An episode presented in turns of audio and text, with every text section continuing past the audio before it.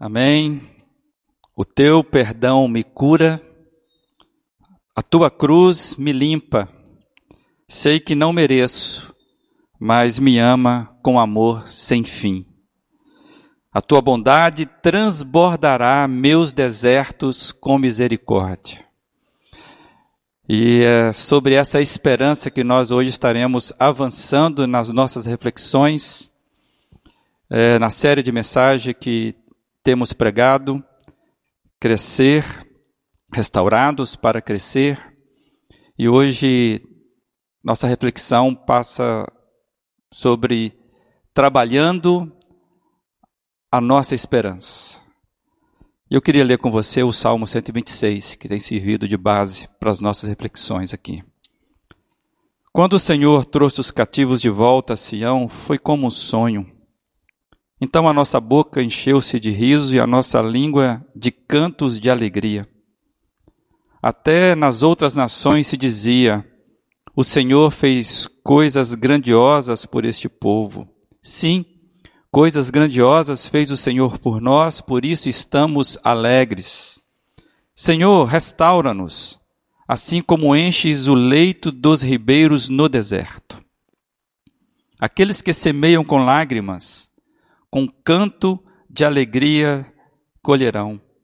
Aquele que sai chorando enquanto lança a semente, voltará com cantos de alegria, trazendo os seus feixes. Se eu perguntasse para você, o que a palavra esperança comunica a você? Você se vê como uma pessoa esperançosa?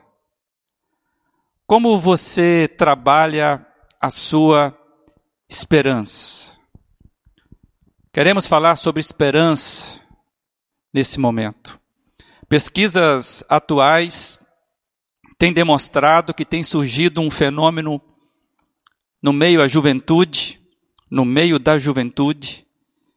O histórico é que geralmente os jovens veem o futuro com mais produtividade, com mais é, esperança. O jovem costuma ver o futuro com positividade. Porém, o que tem surgido entre os jovens, e as pesquisas têm demonstrado isso, é um pessimismo com relação ao futuro. O que pode estar causando esse pessimismo em meio aos jovens? O que pode causar esse pessimismo quando se olha para o futuro. E eu fiquei pensando em duas palavras que podem se opor ao, à esperança. O desespero é um tipo de comportamento radical quando a perda da esperança ela é completa. Mas existe um outro processo que eu vou chamar de desesperança. É aquele processo quando o horizonte ele vai se esvaindo na perspectiva de quem olha o futuro. Então nós sabemos que nós vivemos dias difíceis e ao que parece os nossos jovens, mesmo não caindo no desespero, naquela radicalidade, estão perdendo a esperança quanto ao futuro. Ou seja, estão alimentando a desesperança. Como nós temos trabalhado aqui, os, os salmos, eles são o espelho das nossas vidas. E Calvino, ele fala, ele comparou aos, o livro de Salmos ao espelho, como já trouxemos aqui da outra vez, estamos aqui novamente com essa, com essa fala de Calvino. Salmos são como espelho que reflete todas as nossas disposições de espírito. Alegria e tristeza, entusiasmo e depressão, confiança e dúvida, triunfo e derrota. E nesta série de mensagens, a partir do Salmo 126, nós temos aprendendo sobre a gangorra da vida. Essa vida, a vida real, ela vai trabalhando simultaneamente essas coisas. E nós já vimos aqui, então, por exemplo, é, pegando os três primeiros versos desse salmo, é, somos chamados a olhar o passado com gratidão. É, quando olhamos para o passado com gratidão e louvor, nós somos surpreendidos pela alegria no presente. A gente sabe que nós não podemos mudar o passado, por mais sombrio que ele tenha sido, mas não somos mais escravo dele. E, e aí, quando a gente olha para a história que está contada no Salmo 26, a gente percebe que há um exílio sendo relatado. E o exílio nunca é uma solução ou uma condição confortável. A história de Israel nós sabemos, gira em torno da conquista da terra. Ficar longe, exilado, escravizado, é uma humilhação terrível. Por isso que esse salmo, quando ele começa, quando o Senhor trouxe de volta aqueles que estavam exilados, trouxe de volta a Sião, trouxe de volta a nossa terra, porque o exílio nunca é uma condição confortável.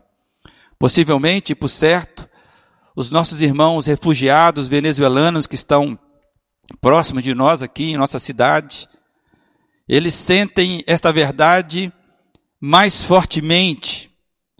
É, mas todos nós sabemos que quando estamos distante de Deus, nós experimentamos um exílio, um exílio na alma. Somos distante de Deus, exilados de alma. E o convite do Salmo, ele é muito confortador, porque ele vai revelar que a vida ela é chamada a ser revista diante da possibilidade de rememorar os atos de Deus, de redescobrir Deus agindo em nosso favor. E talvez você possa estar pensando, mas e nos momentos de sofrimento e das perdas? É justamente esse o alerta do salmo para nós. Reposicione o seu foco e você vai descobrir que a sua vida é muito mais do que os seus sofrimentos, é muito mais do que os sofrimentos, aquilo que os sofrimentos falam para você. Para nós, como igreja, que pertencemos ao movimento do povo de Deus na história, podemos ver Deus restaurando a nossa sorte, trazendo de volta o que estava cativo, pois fomos chamados para a liberdade e fomos chamados agora para andarmos em novidade de vida. Isso é uma condição espiritual independente das circunstâncias. Em Cristo, podemos olhar o passado com agradecimento e sabemos que não somos mais escravos do pecado, do, do passado, porque somos libertos.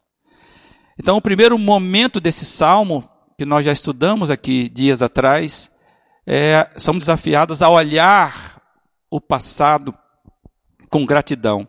Mas também somos desafiados a olhar o presente com confiança, é o verso 4, que é uma oração. A retrospectiva de olhar para o passado serviu de lembrança, ou seja, o Senhor é capaz de salvar o seu povo. Ele sempre age na história. E este lembrete vem então suscitar uma oração. E essa oração é uma súplica. O verso 4 é uma oração. Senhor, restaura-nos. Nós queremos isso.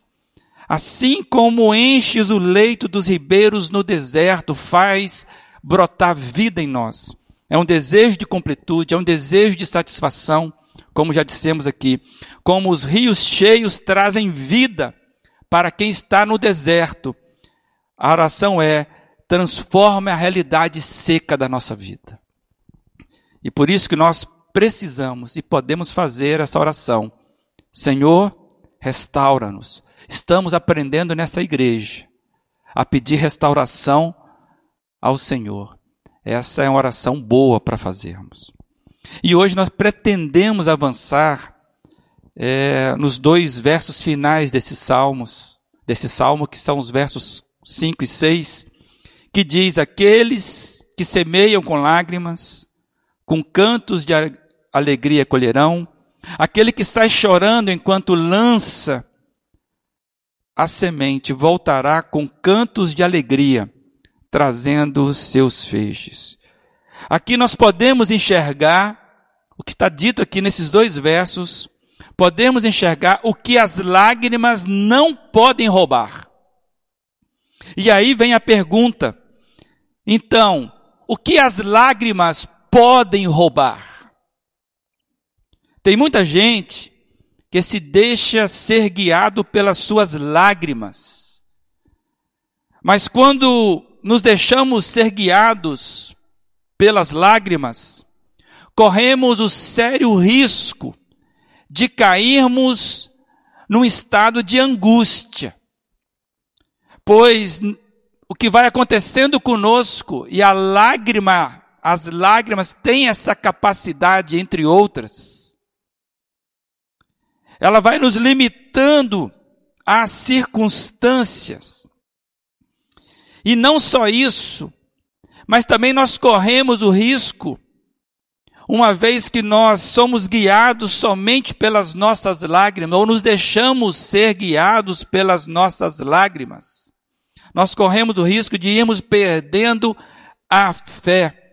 É aquilo que nós já falamos sobre a desesperança pois vamos desacreditando na vida, desacreditando da vida, desacreditando das pessoas e do próprio Deus. E eu vejo isso num outro salmo, Salmo 42, que trabalha essa questão da tristeza, da alegria, da esperança, da desesperança, como é, como são os salmos. E o Salmo 42, eu quero trazer apenas parte dele, os primeiros quatro versos que diz assim: Como a corça anseia por águas correntes, a minha alma anseia por ti, ó Deus. Isso é o restaura-nos. A minha alma tem sede de Deus, do Deus vivo. Quando poderei entrar para apresentar-me a Deus? É a pergunta. Minhas lágrimas têm sido o meu alimento de dia e de noite pois me perguntam o tempo todo: onde está o seu Deus?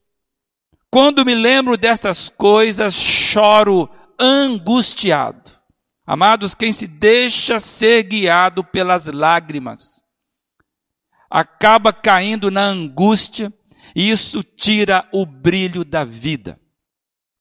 Ninguém perde a fé, ninguém perde a confiança, ninguém perde os brilhos nos olhos da noite para o dia.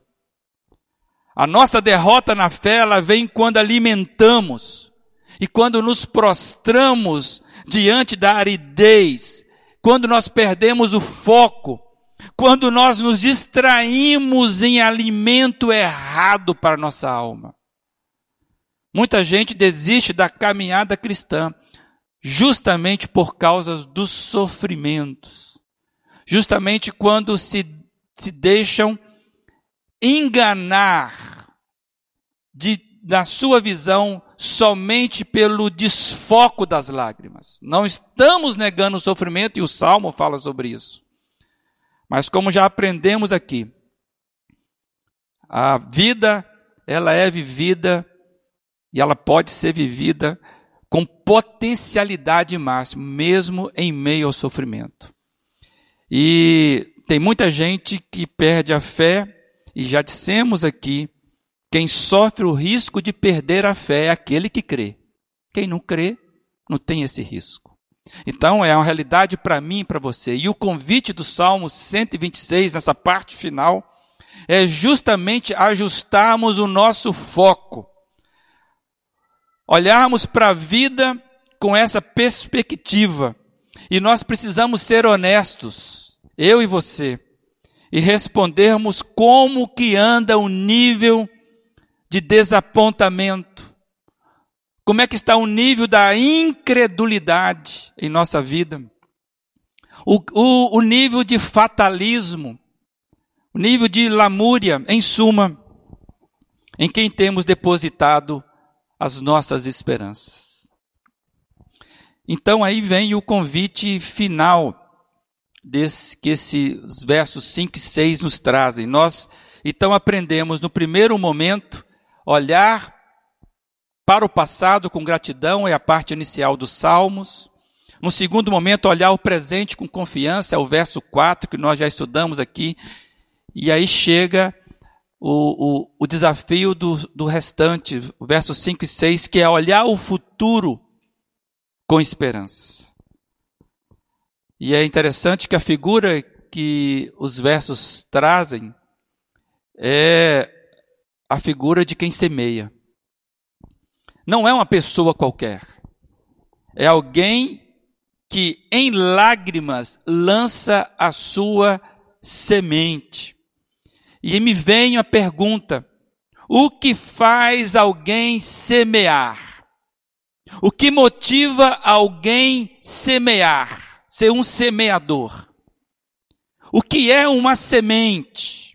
O que é um grão? Eu quero convidar você a pensar comigo que quem semeia, ele está trabalhando na sua esperança. O semeador é aquele tipo de pessoa que está trabalhando na sua esperança. Quem semeia lida com a perspectiva. Quem semeia acredita. Quem semeia está fazendo um investimento. A semente é a potencialidade de uma vida que vai explodir uma vida que vai se expandir, que vai se multiplicar. O fruto da semente é sempre algo maior do que ela mesma. Por isso que essa figura é interessantíssima. Aquele que mesmo chorando, mesmo em lágrima, ele olha para o futuro porque ele está lançando a sua semente. Ele está trabalhando na sua esperança. E aí eu vejo aqui duas figuras que a gente pode é, aprender com essa, com o semeador. E eu quero trabalhar em duas óticas com você aqui. A primeira parte é que o semeador, quando ele trabalha, ele está trabalhando com potencialidade e com esperança. O semeador, ele trabalha sempre com a perspectiva da esperança, porque senão ele não semeava. Ele não vê a semente e o solo com os olhos do presente. Ele vê a potencialidade de cada semente e ele vai atirando essas sementes, projetando um futuro para elas. Quem é pai, quem é mãe, de certa forma, faz isso com os filhos. Então, a primeira, primeira, o primeiro foco é da figura do semeador é potencialidade e esperança. Cada trabalho meu tem uma perspectiva na esperança de que o futuro ele vai eclodir de forma diferente do que eu estou vendo hoje. Mas também tem um lado, que eu vou chamar assim, negativo da figura do semeador, porque ele, nesse trabalho da esperança, ele tem sofrimento e paciência. A, a figura é de quem sai semeando, inclusive diz chorando. Está associado ao sofrimento porque há um período de espera pois a semente ela precisa de três coisas. A semente ela precisa cair no solo, ela precisa morrer para que ela possa germinar e aí sim dar o fruto para que haja a resposta de todo investimento. O período de semeadura não é o período da colheita ainda. É de esforço, é de perda, é de investimento, é de suor e é de lágrimas. Então, o semeador, ele traz essas duas óticas, ao mesmo tempo positiva, potencialidade de vida, de esperança, caminhando juntamente com sofrimento e paciência como de fato é a nossa vida. Como de fato a vida ela é retratada inclusive pelo próprio Senhor Jesus. Nós sabemos que a nossa vida ela é forjada, ela é fabricada, ela é um misto constante de alegria e sofrimento, de tristeza, de euforia, como diz a frase do Calvino. Mas eu quero trazer o que Jesus retratou em certa ocasião sobre a vida. E ele diz assim, lá em, em João 16, versos 20 e 33. Vocês se entristecerão, mas a tristeza de vocês se transformará em alegria. Neste mundo vocês terão aflições, contudo tenham ânimo. Eu venci o mundo. Olha a perspectiva de Jesus para com a vida. Jesus está dizendo que há uma potencialidade de vida que vai emergir, porque Ele mesmo garante isso. Amados, nós precisamos lembrar constantemente para nossa alma a quem nós pertencemos. Quem é que fala para nossa alma? Aprendermos a olhar com esperança para o futuro. Isso vai depender da nossa disposição diária em quem vamos dar ouvidos.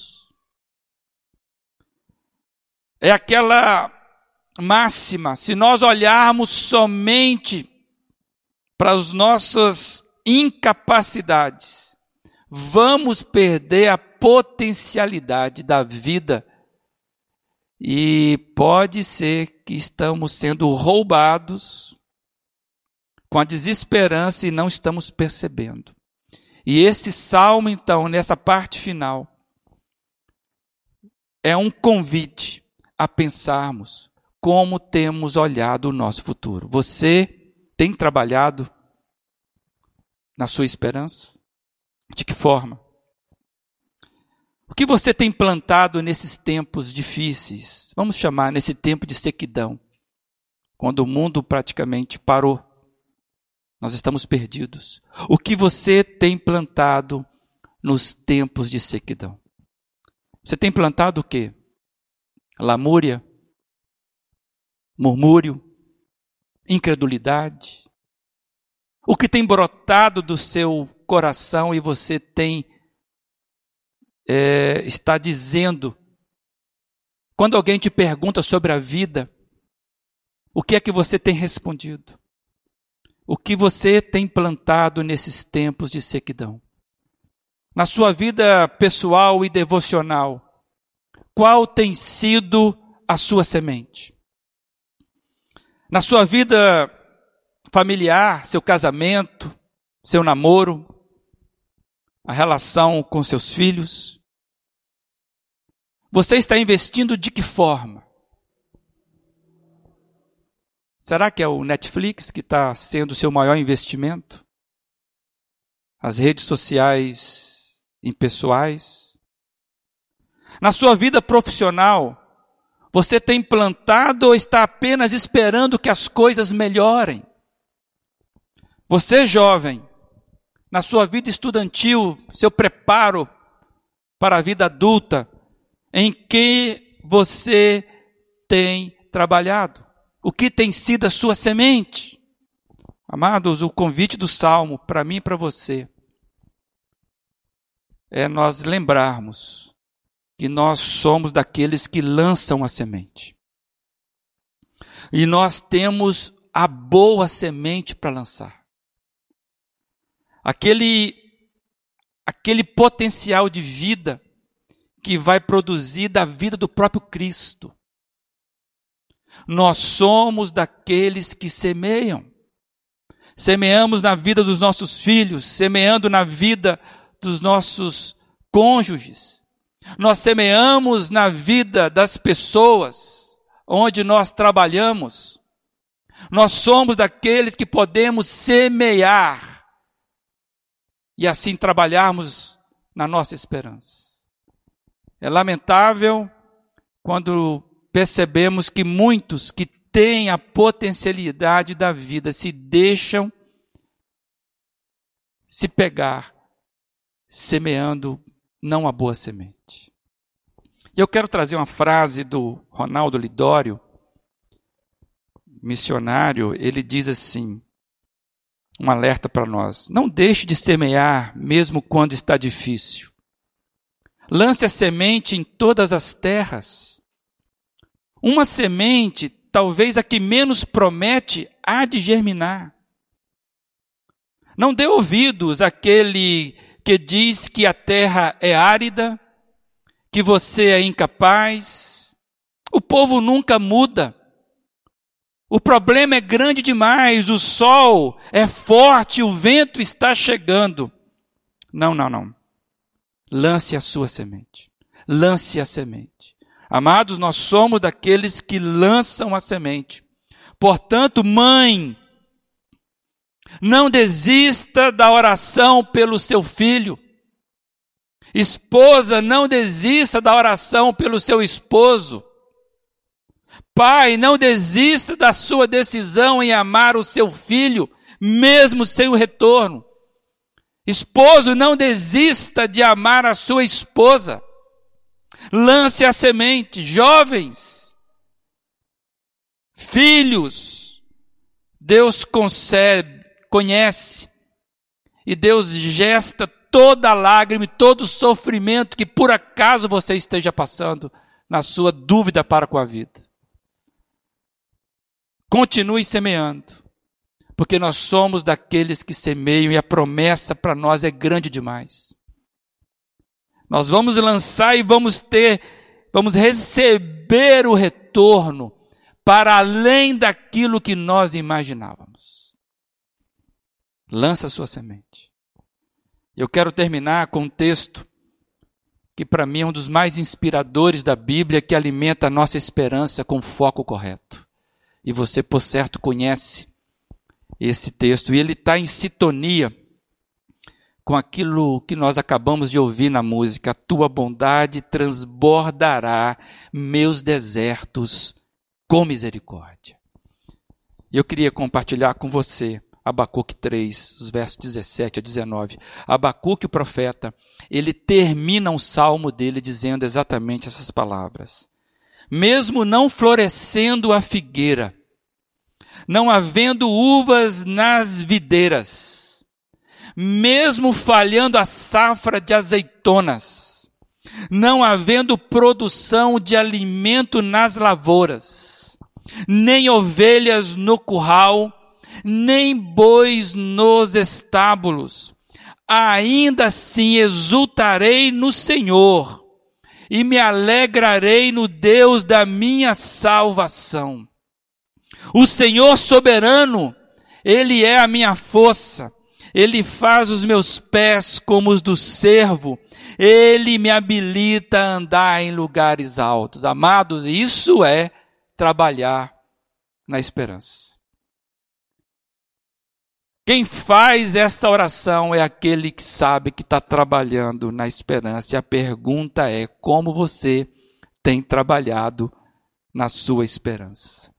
E quando nós falamos em Senhor, restaura-nos, quando nós falamos em queremos crer, queremos ser, queremos crescimento, quando nós estamos discutindo para nós como vamos sair da mesmice nesses tempos difíceis, como vamos sair para uma melhor, como vamos frutificar.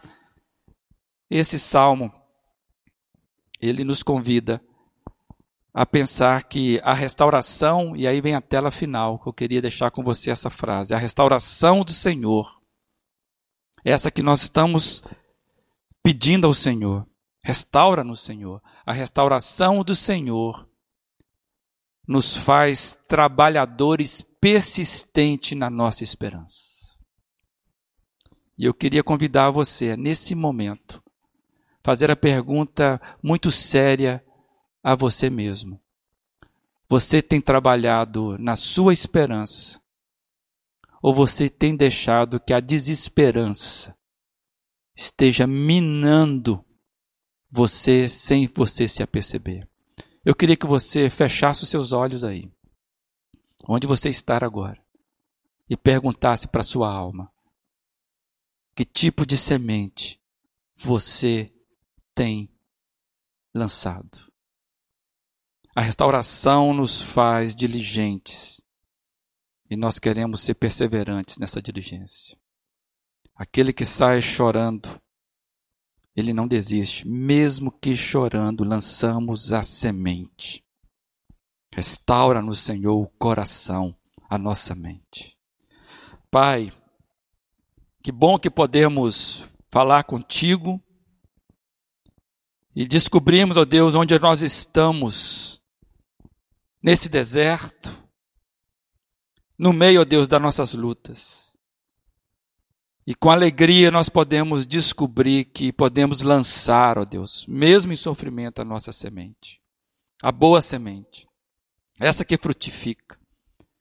Por isso, ó Deus, eu quero, juntamente com os meus irmãos, neste momento, pedir que o Senhor faça de nós semeadores de esperança. Porque nós não temos uma esperança vã. Ó Deus, que a boa semente caia na boa terra. E nós queremos nessa, nessa oração dizer: Senhor, nós confiamos plenamente que no tempo do Senhor, no quando do Senhor, nós iremos ver a frutificação.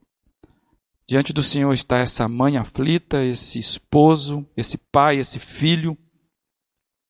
Ó oh, Pai, Tu conhece todas as nossas lágrimas e todos os nossos lamentos. Mas nós insistimos em orar porque nós queremos a restauração do Senhor. Restaura-nos, Senhor, como tu enches o leito no deserto. Nos faz, ó Deus, trabalhadores diligentes na esperança que o Senhor vai ressurgir no meio das nossas sequidões. Em nome de Jesus Cristo. Amém. O teu perdão me cura. A tua cruz me limpa. Não mereço nada disso. Mas o Senhor me ama com amor sem fim. A tua bondade transbordará meus desertos com misericórdia. Que você fique nessa paz. Você é um plantador. Você é um semeador da boa semente. Que o Senhor faça você a não perder de vista isso. Que a nossa igreja, povo dele, possa ser de fato o local onde Deus vai ver trabalhadores que trabalham incansavelmente na esperança. Fique na paz, meu amado.